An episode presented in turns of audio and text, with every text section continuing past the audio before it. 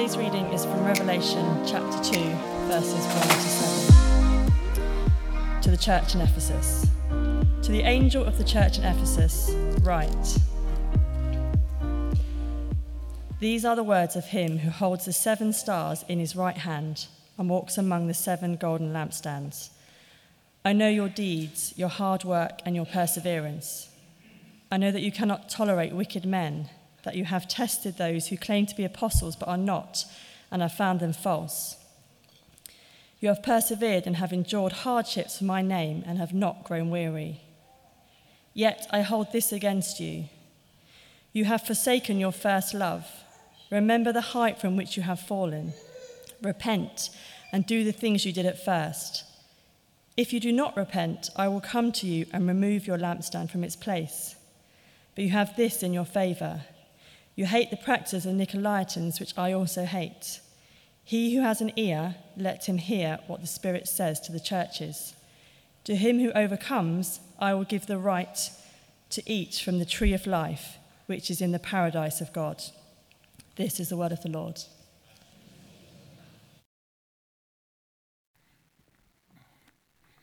Good morning, everyone. Good morning, Hello. Um, let's pray together. Lord, we thank you for being in your house. We thank you for your word. Would you anoint me now to teach?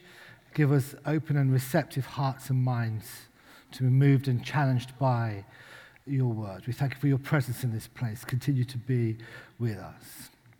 Amen. It is great to see you. We, meet on so many different occasions, but it, it seems as Mark has has said and, and, and handled so beautifully already, there's a, there's a solemnity to this day at the passing of our, of our beautiful Queen. The orchestra was playing on Thursday evening, and um, we heard of um, the Queen's death in the afternoon, and so the management changed slightly the program, made it slightly more appropriate. And, uh, and we began with the national anthem. And it was it, it was very profound in, in so many ways, probably one of the first UK orchestras to, to play the national anthem um, in this new context. Um, but as we were playing it, I suddenly realized it, it literally must have been a, a unique rendition because I, I wasn't sure whether we were playing God Save the Queen or, I mean, officially we were absolutely playing God Save the King, but there was a very real sense that we were saying thank you and goodbye, and also acknowledging King Charles III. You can see I'm a real royalist. It was, it was, but then the, the orchestra played some, some beautiful stuff that I wasn't involved in. It's probably beautiful because I wasn't involved in it. And, uh, and I sat there thinking about her life. Um, and then I, I was thinking about crumbs. What should we do Sunday morning with the sermon? What should we do? But do you know, I was thinking about her life, and Claire and I have been talking the last few days. I, I don't know about you, I, we, we grew to really love her Christmas messages. And she, she, you know, she cherished the throne. She cherished the honor of the fact that she was our, our ruler. But she always pointed to a greater ruler, didn't she? She, she, she didn't miss the honor of wearing the crown, but she pointed to a greater crown, a higher kingdom. It's, it's what gave her the fortitude, the resilience, the consistency, the servant centered nature of her leadership was because she knew who she was, uh, but who she wasn't. And that's precisely what I want to talk to us about this morning as we begin this, this new sermon series, as Mark said, we're going to, it's called Reignite, and we're, we're really excited about it. Uh, um, we, we love being church of, part of this church family. I'm sure you do. I, I absolutely love SML. But there's quite a lot of us, right? Which is great. But although we, we spend time with each other, we, it's not possible to really always know what's going on in each other's lives. It's not, that's not always possible. You know, we, we say hi with these big smiles and we hug each other and we laugh and chat on a Sunday. But do you know, it could be that behind that smile that someone's given you this morning is someone who is broken because of a relationship that's gone wrong. Could well be that behind that warm embrace is someone who, who does not know how they're going to manage this cost of living crisis. It could be that behind that, that, that hearty laughter is someone who does not know what their next move is. And, and if, if that word spoke to you that, that, that Mark just spoke out this morning, then hang on to that. If, if that word ministered to you, then hang on to that promise that God has got the path you're on. It might not look like it right now. But we all come in different shapes and sizes and, and in different places every Sunday. So we don't really know what's going on uh, behind, you know, the, the, brief encounters that we can have with each other. That's why deep and, and safe relationships with each other are so important. They're imperative in our church family. You, you can't have those relationships with everyone, but like I said to the first service, everyone needs those relationships.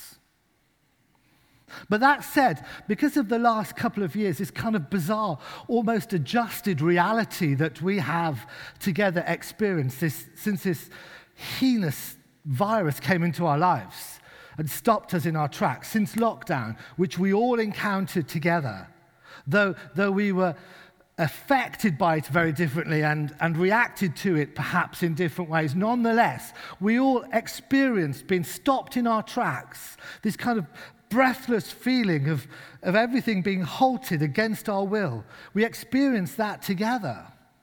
And so we can absolutely empathize with someone who, who may have struggled professionally, personally, financially, relationally, and of course, spiritually. We get it because we also have been through that. So it's quite pertinent that we, as a church family, at the start of this new season, are going to consider this sermon series briefly reignite. To reignite, that's what we're going to think about. At various parts of our life, we're going to think about reigniting the call to care for our planet we're going to call, think about reigniting the call as followers of Jesus to, to live with transformational generosity. Next week, Mark's going to help us think about reigniting authentic family, relationship, community. What that must necessarily look like and feel like and act like. But this morning, if this sermon series is going to be worth anything, we need to necessarily start with ourselves, right? So going to talk about reigniting all this other stuff and Lord, send revival, send, send them. We're going to think about reigniting our own spiritual passions. And to do that, to help us on our thinking, we're going to think about this passage that Lois just read to us from Revelation, this great climax of the biblical corpus. We, we rarely preach from it it's a great book. It's an incredible book, but it's an intimidating book. It's intimidating for, for preachers and teachers. It's, it's like a third longer than the book of Romans. But how many sermons have you heard from Paul's letter to the Romans compared to, to Revelation? So let's just start with Revelation and get stuck into it. There's great teaching here. It's very difficult to, uh, to categorize Revelation as a piece of literature. It's, it's uniquely complex in, in so many ways. It is, it is absolutely what we call an apocalypse. It's a, it's a piece of writing that unveils something dramatic, significant. The best translation is, is to reveal, so that's why it's called the revelation. In this instance, it, it, reveals God's warning to the church of what must necessarily happen if the church is to flourish and fulfill its potential if it is to be the bride of Christ that it's called to be. This is very clear warning. But in the Revelation 1, verse 3, we're told that it's also a prophecy. Blessed are those who, who receive this prophecy. So it's an apocalypse, it's a prophecy, but you see in the, next two verses, 4 and 5, that John clearly lays, out, lays it out very formally as an epistle, as a letter. And that's how the first century church would have received the revelation, as an epistle. So it's almost impossible to categorize. John wrote to these, these seven churches, but, but it's, it's not the revelation of John, of course. We, we know it's a revelation of Jesus Christ that was via an angel given to John. So the, the source of the revelation is God. He's the source of the revelation. He gives it to his first love. Jesus Christ is the mediator of the revelation. He passes it on to his angel, who is a messenger of the revelation. He, he takes it to the disciple John, who is told to write it down. So he's the scribe of the revelation. And then John sends it around to the churches of Asia Minor, the seven churches of Asia Minor, and they are the recipients of the revelation. The churches being the churches in Ephesus and Smyrna and Pergamum, Thyatira, Sardis, the little dynamic church in Philadelphia, and last but by no means least, the church in Laodicea.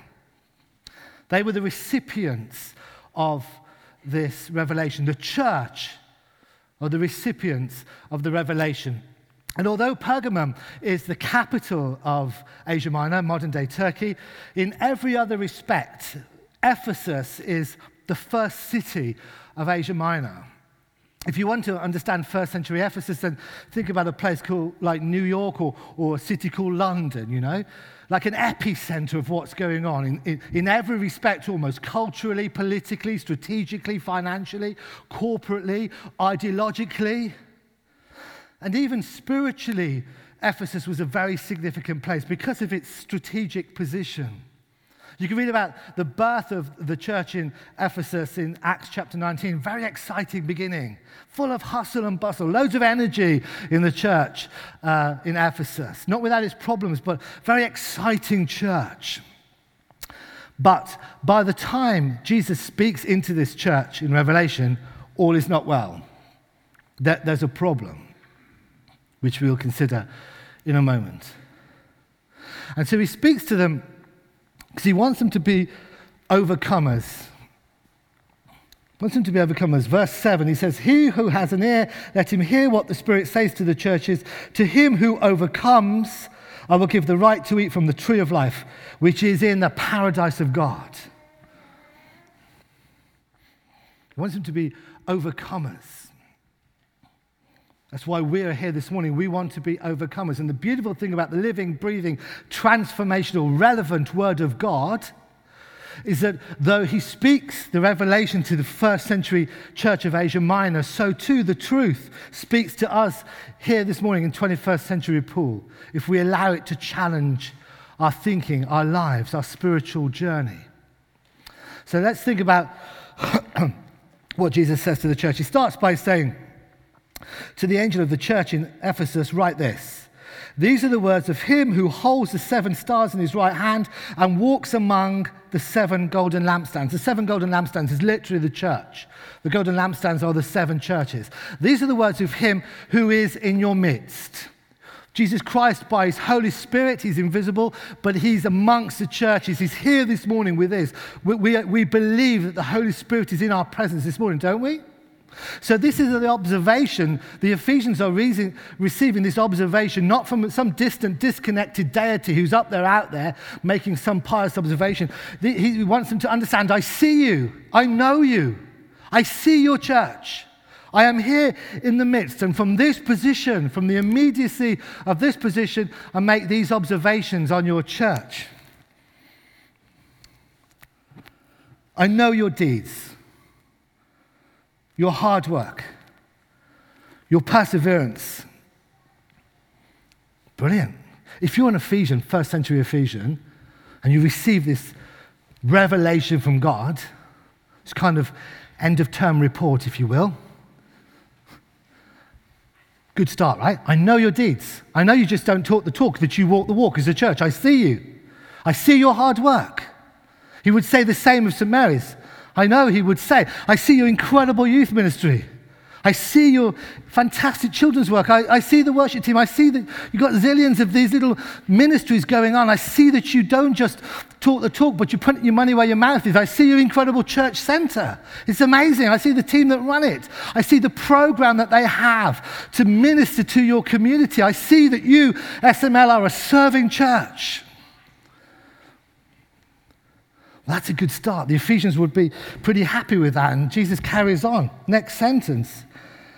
It gets better. He says, I know you cannot tolerate wicked men, that you have tested those who claim to be apostles but are not, and have found them false. You haven't bought into any cheap gospel. Some latest evangelist has got a watered down version for his own popularity's sake. You don't buy into it. Why? Because you take the word of God seriously. I see that, that you're a Bible believing church, that you hang on to the gospel, the good news, the Logos. That's what you're about. You don't buy into this. Somebody that wants to kind of shave the difficult edges. Not interested. I can see that you are a steadfast church. It gets even better. If they haven't puffed their chests out yet, they surely will now when Jesus continues. You have persevered and have endured hardships for my name and have not grown weary. Well, they could be forgiven for having a smug smile on their face now, the Ephesians, couldn't they? Jesus hasn't missed a thing. He sees everything we've done. He might say the same of us. I can see that it hasn't been straightforward. Certainly, I can see when you built this church center, that was not straightforward. Was it your first design? Wasn't cheap? You had opposition? You had unfair criticism? And yet, there it is. I can see that you, you suffered along the way, but you are a sacrificing church. Thank you very much, Jesus. The problem with Jesus, I find sometimes, he doesn't stop when I'd like him to.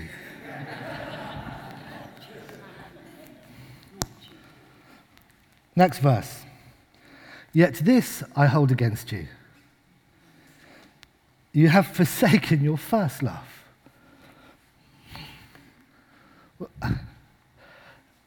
Hang on, Jesus. I mean, you've literally just run through four or five things that you love about our church. You're not contradicting yourself. No. This, this passage and that verse was so profound during lockdown for me because it is clear as day. You can try whatever clever theological application you like over that verse, and it says the same thing. It is evident that you can be a serving Christian in a serving church and have forsaken your first love. You can be a steadfast Christian in a steadfast church and have forsaken your first love. You can be a suffering Christian in a suffering church. You can be a sacrificing Christian in a sacrificing church and have forsaken your first love. Evidently, you can be doing all the right things from wrong relationship.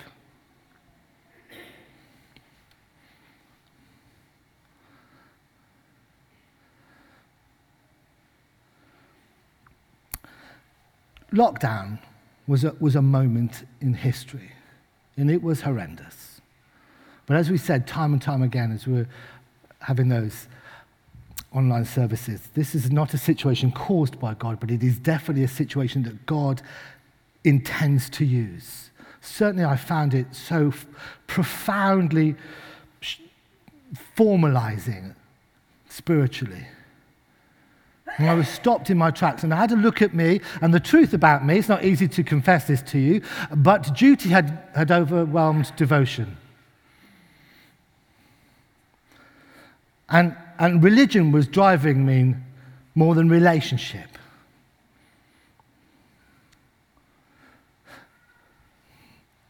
It was a fantastic opportunity and it was incredibly transformational for me. I looked at myself, where I was, how I was, why I was, and things had to shift and change. The truth of the matter is, as I've spoken to so many people, sadly, lock, in, during lockdown, some Christians have thrown the baby out with the bathwater. That's not an easy thing to hear, but that is the reality. I've spoke to too many people, sadly, exclusively men, who feel disinclined to come back to regular corporate worship. As if that couple of hours on a Sunday morning was what was pushing their schedule over the edge. Like, really? Spoke to a fantastic Christian guy just a few days ago who is yet to come back to his pre COVID practice of prayer and Bible study. And he knows that that needs reigniting.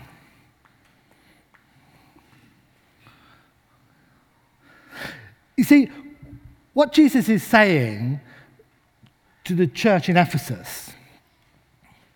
He's not saying, You don't love me.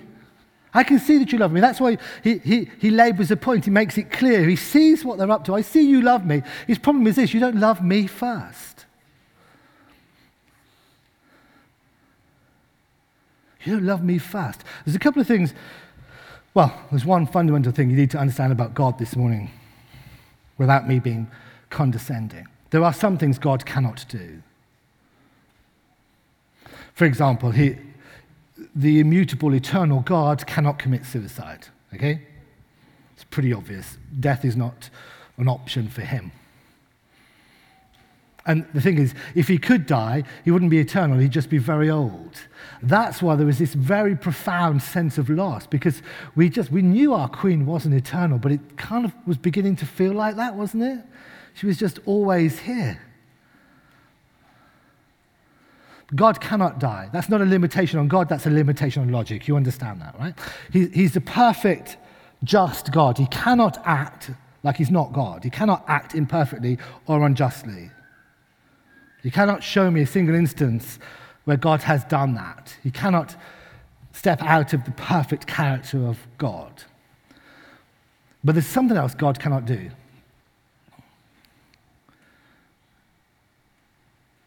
He can't come second. He won't come second. He, he either is God or he is not. He's not kind of almost God.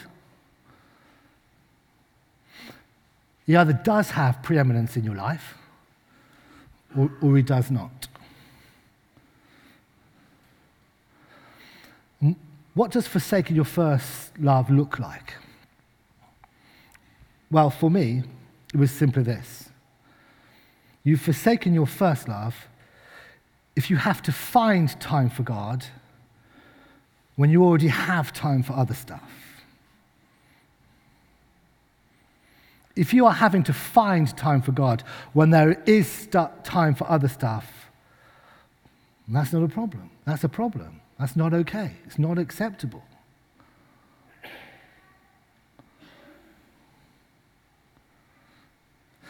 Jesus Christ is the only thing, only person who, who can have kingship in your life without destroying your life. The idea is the best version of you is with Jesus on the throne. That is where you'll discover, as John 10:10 10, 10 says, life in all its fullness. When Jesus has kingship, when the main thing is the main thing in your life. It's the truth about God from the first commandment love the Lord your God with all your heart and all your soul and all your mind, all through the Gospels, that Jesus would have first place, first, first, first, not prepared to be an also ran. That's not how this can possibly work.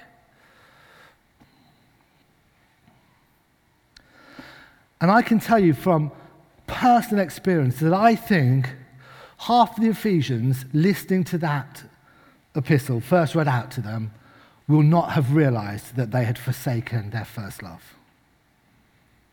Because they were doing church very well. And yet the main thing wasn't the main thing.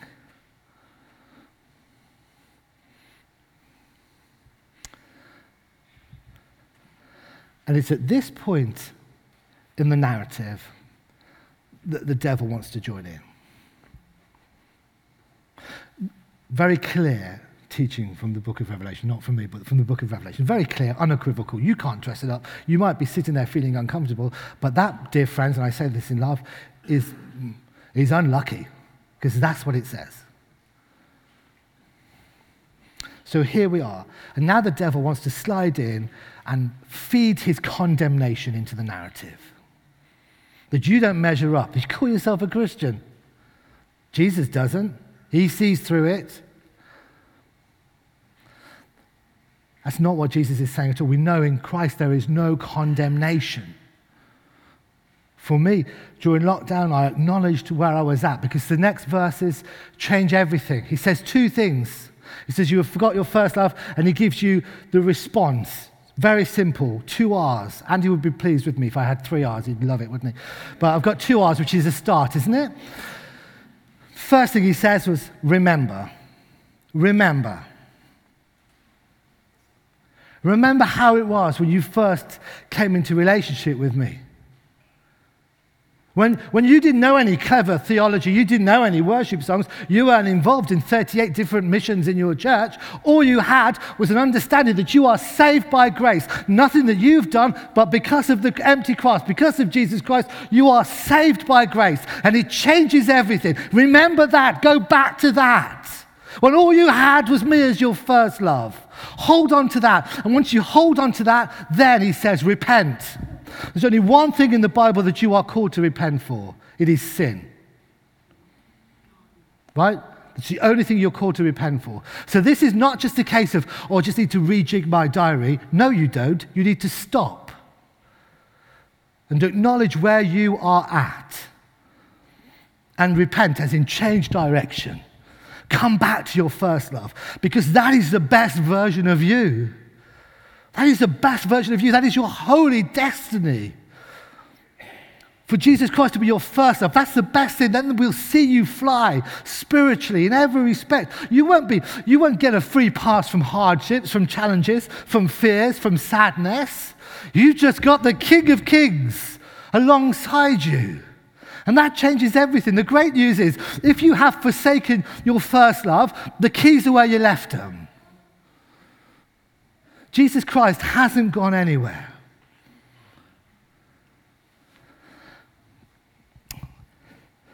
Let me end with this story. My mom, um, she went some, lots of years ago now to Niagara Falls.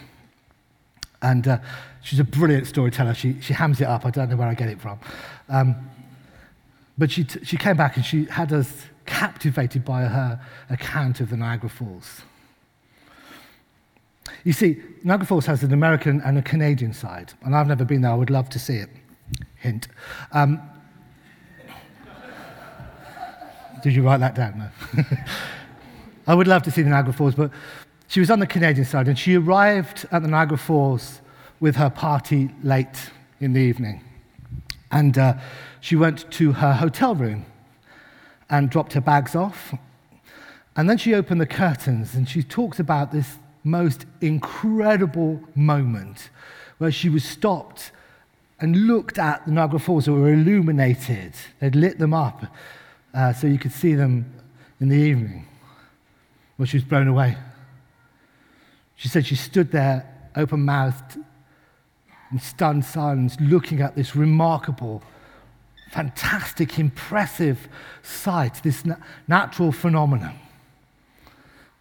Wow. Niagara Falls, there in the distance. Amazing. Until the next morning, when after breakfast, they were taken out of the hotel into a park. On the Canadian side, there's a park right near the falls. I, like I say, haven't been, but she said it's right near it now.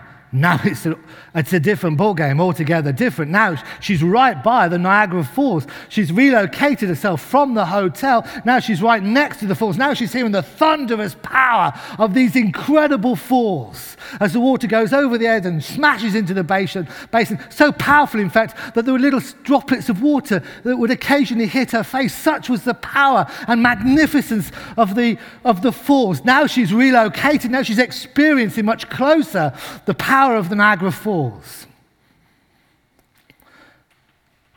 But there's another way to experience the Niagara Falls, and it's called the Maids of the Mist. And they're little boats that you can get in and go into the basin. No, friends, if you decide to get in the Maid of the Mist, they're going to give you a raincoat. And they're going to give you an umbrella because you're just about to get drenched because you are so close to Niagara Falls. You are going to be overwhelmed. You're going to be, you're going to have been right there in the midst of it and completely overwhelmed by the Niagara Falls. What's my point? It's pretty obvious. As a Christian, if you stay in the hotel room, God from a distance, though he may look impressive, changes nothing. You're not going to hear from him. You've heard me say so many times. Christianity is a rubbish spectator sport. It's rubbish. It's boring. I can't imagine anything worse than coming on a Sunday and watching everyone else worship. In fact, it's a bit weird.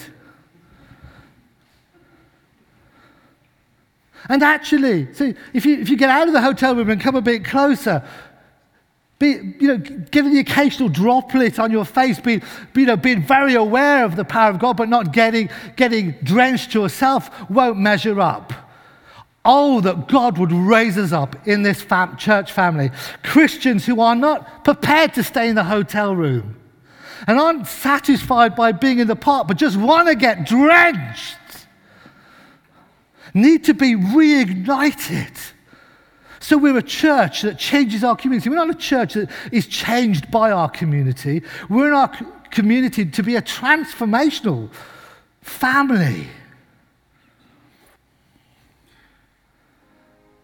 The call on your life this morning, your holy destiny, is that you would come back if you need to and make him your first love because he changes everything. Amen.